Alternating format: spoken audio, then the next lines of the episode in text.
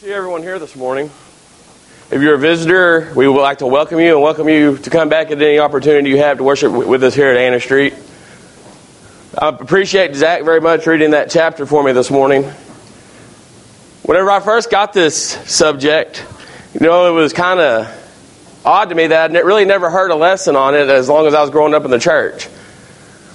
But the more and more I got to looking into this subject, the more and more I realized I had. Because this subject goes hand in hand with another subject we talk about a lot from the pulpit. And the subject that I've been given this morning is meditation, the discipline of meditation. You know, whenever we think of meditation, maybe sometimes we think of the guy sitting with his legs crossed, his arms up, um, that kind of thing. And that's what the world today perceives as meditation. But meditation to a Christian is essential. Meditation is commanded by God, I believe, and God expects us to meditate on, on the things that He would have us meditate on. Well, then, if it's essential, then what is a working definition? You know, whenever something's essential to me, I like to get a working definition. That way I know what it is. I like to get a definition. I go, okay, this is what I need to do. If I do this, I will be successful in this endeavor. And, and, and this word is no different to me. So what is meditation? You know, we talked about maybe the guy sitting cross-legged out there meditating in the grass. We've all seen people that do that kind of thing, clearing their minds. But I don't believe that's what God intended for us to do is meditation, clearing our minds. Now, I believe it will clean your mind. I believe it will make your mind pure, but I don't believe it's clearing your mind. Webster's defines it as to engage in contemplation or reflection. To contemplate something. You know, how is this going to help me? Reflect on things that you've done in the past. How would this have helped me if I would have known this in the past? How can I do this better? What is this trying to tell me and how can I apply this? I'm contemplating it. It takes effort. Contemplation is an action word. It takes effort on our part, part to meditate. It just doesn't happen overnight. And to be honest with you, it's against probably what we naturally would want to do. You know, as humans, we like to think about worldly things. We like to meditate on worldly things, whether it be our careers, our schooling, what's on T V that night, what sports teams are doing good, if our sports team's even doing good. Those are the kind of things we like to think about because we enjoy them. But you will not get nearly as much out of those kind of things as if you were meditating on the Word of God. I guarantee it. This is something that I've struggled with. You know, for a while, when I was in my teenage years, I thought if I came to church three times a week, listen, I, I was pretty good. I really didn't have to do much more. And then I realized on what a wonderful thing I was missing out on. I would get myself into problems. I would get myself into some sorts of troubles. And if I had just been meditating on the Word of God, knowing the Word of God, getting in the Word of God, He had the solution right there before I even made the mistake. But I had other things going on. I was too busy. Life got in the way.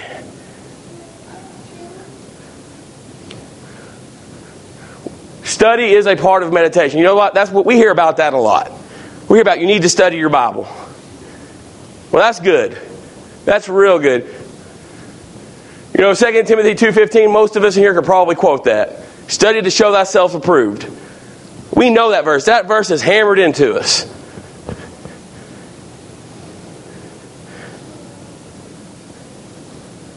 We know we need to study the Word of God.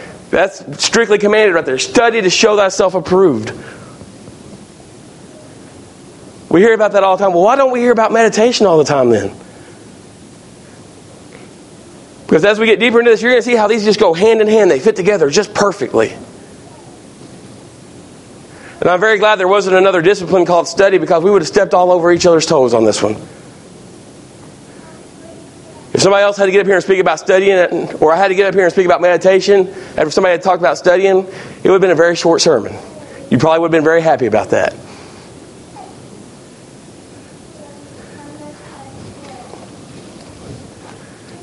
If you look in John chapter twenty, I'm going to go ahead and read this. And we're going to read verses thirty and thirty-one.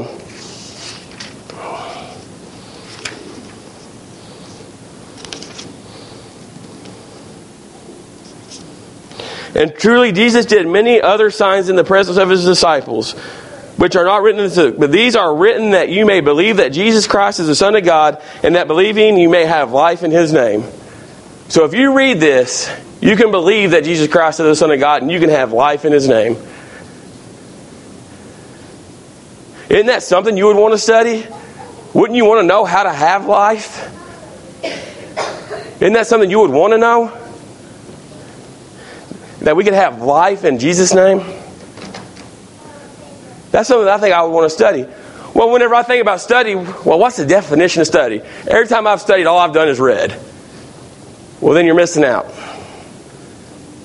The Webster's defines study as the application of mental faculties to the acquisition of knowledge. Now, can't you see how meditation and study go hand in hand? You're contemplating something. You're using your mental faculties to obtain that knowledge. And in this in this particular sermon, the knowledge of God. Knowledge of what God would want us to do. Have you ever heard the saying, it went in one ear and out the other? I had a very bad habit of doing that when I would study. I would just get in here and read, read, read. And I'd read a lot. And I thought, man, I got a lot done. And then my dad would ask me, uh, how have you been studying? I go, I've been doing good, man. I read three books today. What do you remember? Uh, I don't know. Uh, let's see. That's not how it needs to be with God. We need to let it marinate in our minds. We need to think about it. You know, there's many stories in the Bible you could do that with. You could break it down so far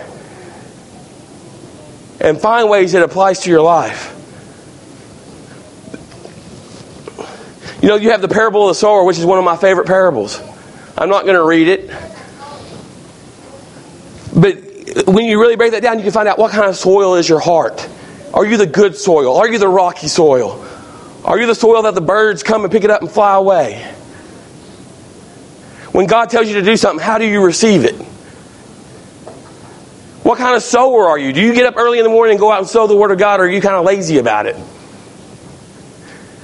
When you really get down and break these things out, you can find things that you need to do.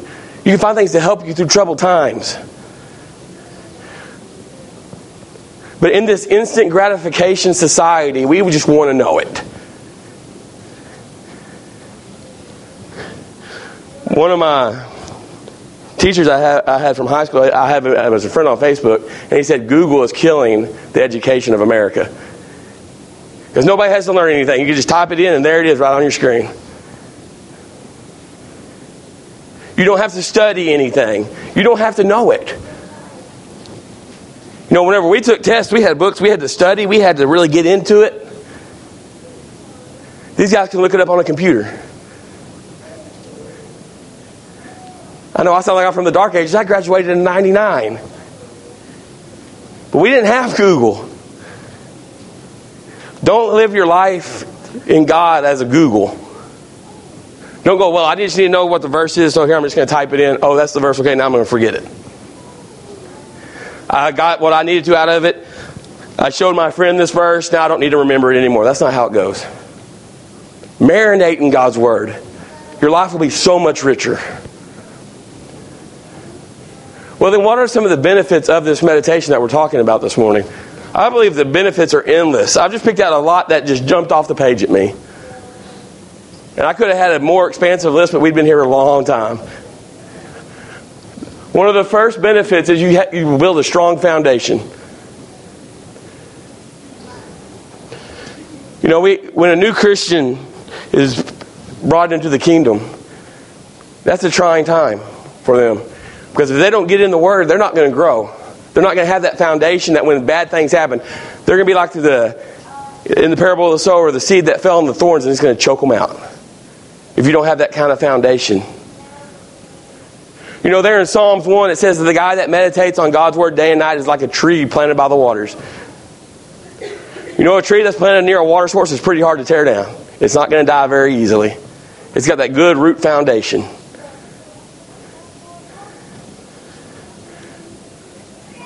Or are we like in Ephesians four and fourteen, where we're just tossed to and fro with every word of doctrine, as the Bible says there? Are we tossed to and fro by people? Or do we have that solid foundation because we've been in God's Word? We've been meditating on God's Word. We know what God's Word says for us.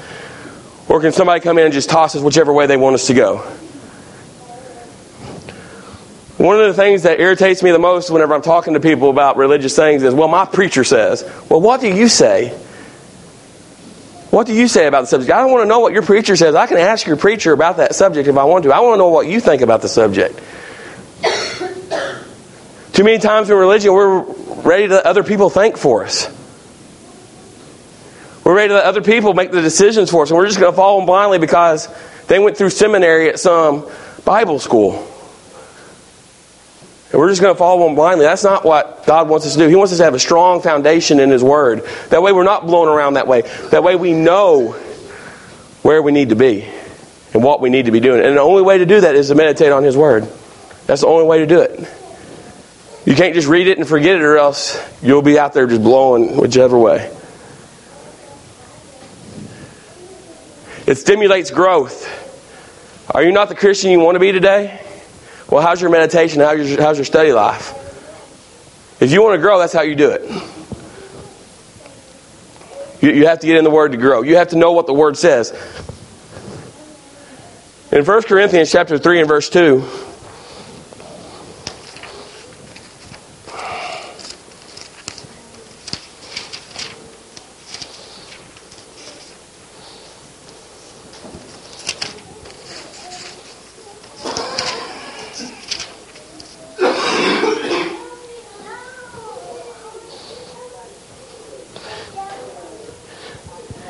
I fed you with milk and not with solid food, for you, until now you were not able to receive it, and even now you are still not able. For you are still carnal, for where are the things you are envy, strife, and divisions among you, and you are not carnal and behaving like men of like mere men. For when one says, I am of Paul, and another, I am of Apollos, ye, are ye not carnal? What he's saying there is, you haven't grown since the last time. I fed you with milk last time because you couldn't take the stronger stuff, and you still can't do it. You haven't grown any. There's still envious. There's still strife among you. And if we want to grow the way we need to grow, we need to get in God's Word. We need to study God's Word. And not just to say, okay, yeah, I read five books today like I used to do. Or I read five chapters today. Look how good I am. I can't tell you a single thing it said, but I read it.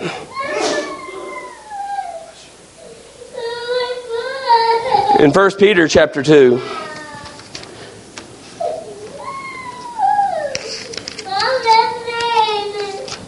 In verse two,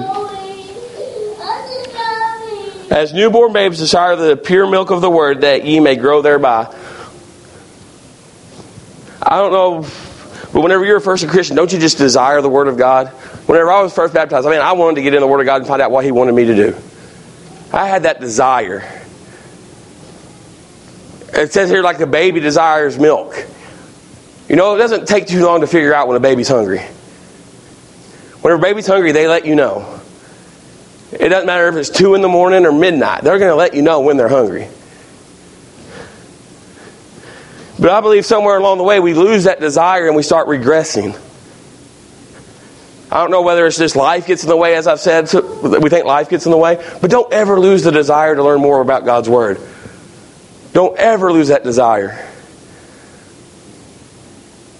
Because once that desire's gone, it's hard to get back.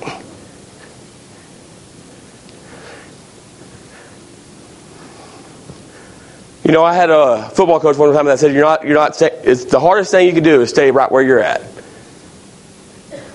You know, you're not getting any better. You're not getting any worse. You're just right where you're at. That's the hardest thing to do is just maintain. He goes, you're either getting better or you're getting worse. And I'm here to tell you today, as Christians, we're either growing or we're regressing. It's hard to stay right where you're at. And we need to grow. We need to get in God's Word and meditate on it, to find out what He would have us to do in situations. That way it doesn't blindside us when those situations come, come about. It helps us to withstand temptation. You know, this is a big one. You know, when Jesus was taken out by Satan to be tempted, every time Satan tempted him with something, he came back with a Bible, a Bible verse. Do you have a problem with a certain temptation? Find out what the Bible says about it. Put it in your heart. And when that situation comes up again, you're going to be stronger to withstand it. But you know what God would want you to do. Don't ignore your temptations. Don't ignore them. Or else they're going to catch you every time. Learn about them. Learn what God says about them. If you have a problem with lying, with stealing, get in the book and see what God says about it. Because it's going to make you stronger to withstand those temptations. You know, the writers of the New Testament said that God provides a way of escape for, from temptation. And sometimes all it is is just simply reading what God would have you do instead. And learn about it and think about it. Whenever you're in those situations, think, well, what would God want me to do? You know, they used to have these braces. What, W W J D, what would Jesus do? I believe that was a good concept because whenever you're in that situation, what would he do? What would God want you to do? And if you've meditated on it, you know what your weaknesses are, and you've read the Scriptures, you're going to be more likely to be able to stand up to it. You will have a better relationship with your God and your Creator. You know, in Isaiah, Isaiah talks about the way that God's thoughts are compared to our thoughts and how much higher they are and how much higher His ways are than our ways. It doesn't come natural for us to think like God. It's not something that we do naturally. And if we want to be more God-like, we're going to have to think like God. And in order for us to do that, we're going to have to know how He thinks. Now, are we ever going to know all the mysteries? No. I don't believe we'll ever know everything that God knows. That's not going to happen. But I don't think He requires that of us either.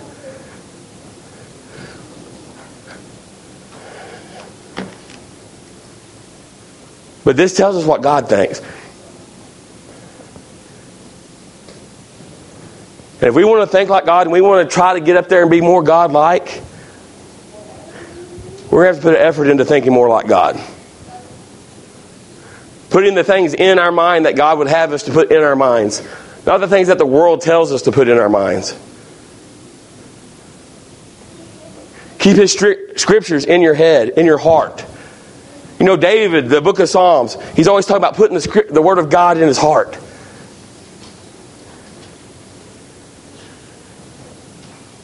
Do we do that? Do we strive to put the Word of God in our hearts? Or do, do we just try to do enough to where we fool everybody into thinking we're just as good as everybody else?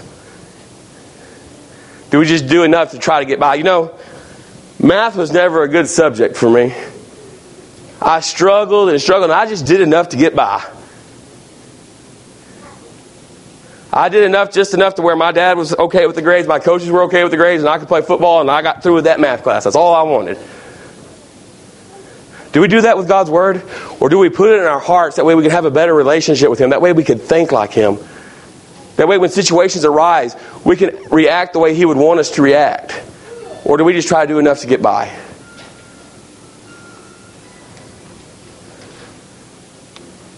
We can be a better worker for God. You know, God asks us to be workers in His vineyard. In Hebrews chapter five.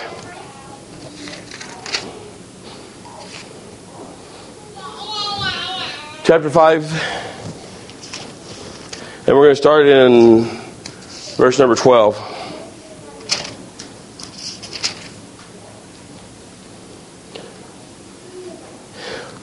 For though by this time you ought to be teachers, ye need someone to teach you again the first principles of the oracles of God, that ye sh- that you have not come to need milk and not solid food. For everyone who partakes only of milk is unskilled in the word of righteousness, for he is a babe. But solid food belongs to those who are of full age, that is, those who by reason of use have their senses exercised to discern both good and evil.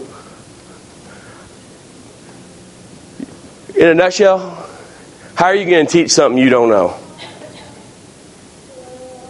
If you want to go be able to go out and teach people about God, you need to know about God.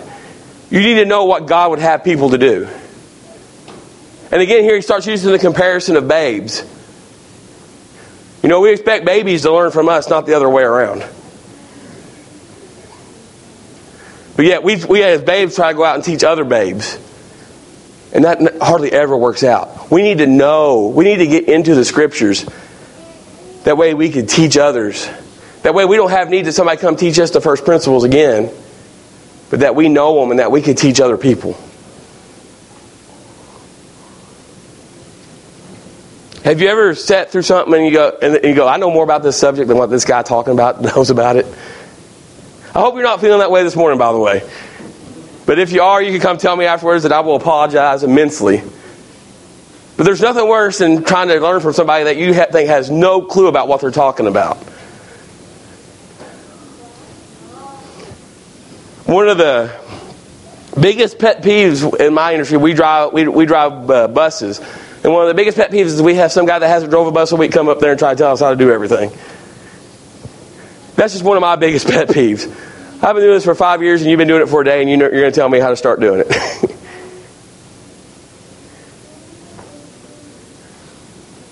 Doesn't that kind of get on your nerves when you somebody that hasn't has as much experience as you, maybe somebody under you starts trying to tell you, well, no, you're not doing that right. They could be totally right, but it still bothers you. We need to make sure we have the experience to go out and teach other people.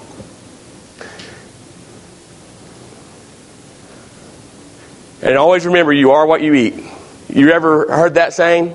It's, it, it rings true in this as well. You know, I, last night, I sure hope I wasn't. We went to a Rough Riders game with Amber's F C A, F C A group. And it was all you could eat, hot dogs, bratwurst, and nachos for the first two hours. Now, if I was what I ate that night, I wasn't very good.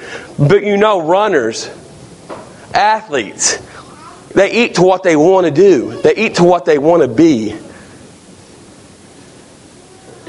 Because in order for their body to do what they need it to do, they have to have the proper fuel.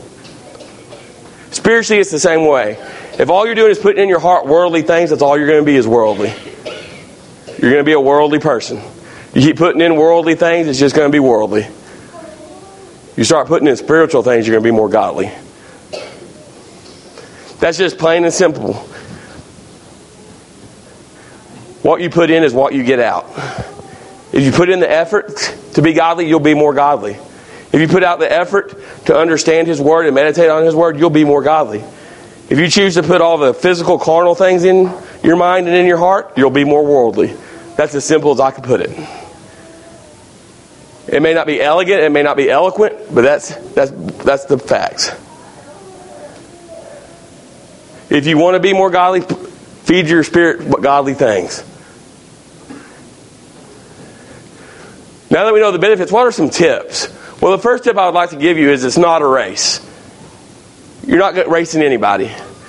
You know, some things come quicker to others. You know, the Old Testament is something that I struggle with a lot. I may have to read it five, six, twelve times. Go back and read other things to know what they're talking about from before times. And it's just hard on me. It feels like it's taking me forever. But by the time I get done, I understand it better than what, I've, than what I ever could have if I would have just read it and just left it alone.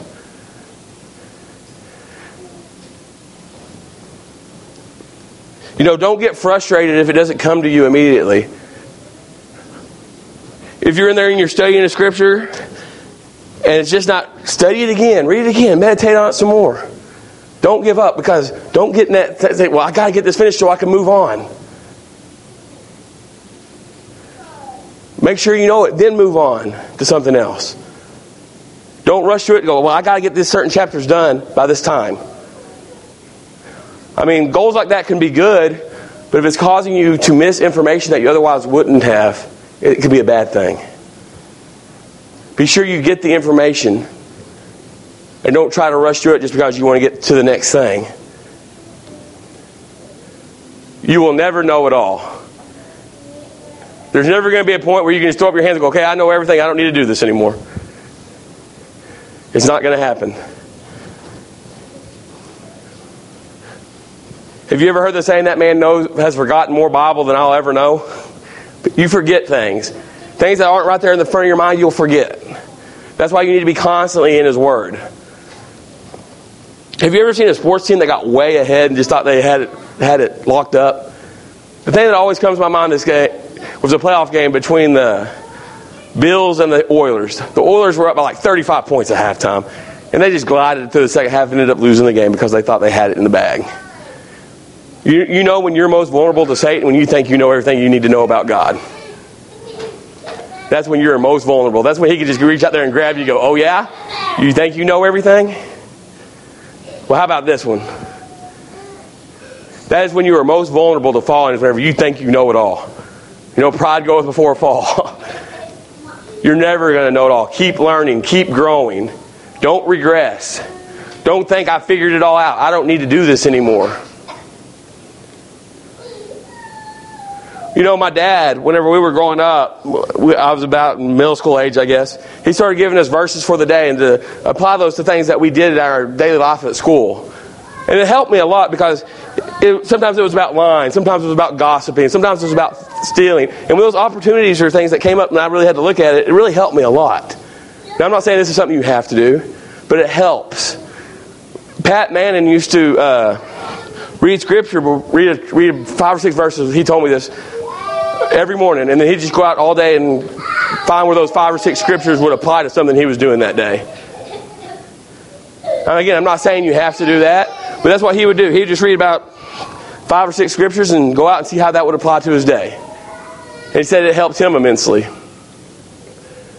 What about a partner? I don't know if I spelled that right or not. I just popped up there and I... kind of shocked me there for a minute. Okay, well, partner. Well, you know, just because you're meditating doesn't mean it has to be all internal dialogue. You know, there's some things that I haven't understood before, and I went to my granddad or my dad, and we've talked about it. Maybe they have more knowledge on the subject, and they can point me in the right direction. There's nothing wrong with that. There's nothing wrong with being, hey, man, I really don't understand this. It's really giving me fits. What do you, what do you think about this? And we have men in here that would be willing to do that. We have two elders, Matt and Yancy. They would be more than willing to sit down with you and talk about scriptures if you're having a hard time. I know I know both of them. I know Matt for a while now, and I've known Yancy practically as long as I can remember. They'd be willing to do that. I know them. We got an evangelist, Brother Mike. Again, I've known him as long as I can remember. He'd be willing to sit down with you and help you try to understand God's Word. If you're having problems there, just say, ask, hey, man, what do you think about this? What am I missing here? Maybe they can have that one thing that puts it all together and then it clicks. The light, bulb, the light bulb comes on. Don't be afraid to ask for help. And in closing, there is a challenge in God's Word I would like you to look at very closely with me today. Because I believe if you do this, your life will be so much richer and you'll have such a more godly life. And you'll be more pleasing to God if you can do this. It comes in Philippians chapter four and verse eight. Finally, brethren, whatsoever things are true, whatsoever things are honest, whatsoever things are just, whatsoever things are pure, whatsoever things are lovely, whatsoever things are of good report, if there be any virtue, if there be any praise, think on these things. That's what you need to put into your mind. And as I look at all these things that he says, if they're true, if they're honest, if they're just, if they're pure, if they're lovely, if they're of good report, to me, nothing is as pure, as honest, as just as the Word of God. If you put that in your mind and you can do this, it'll help you immensely. Put out the things that you shouldn't think about.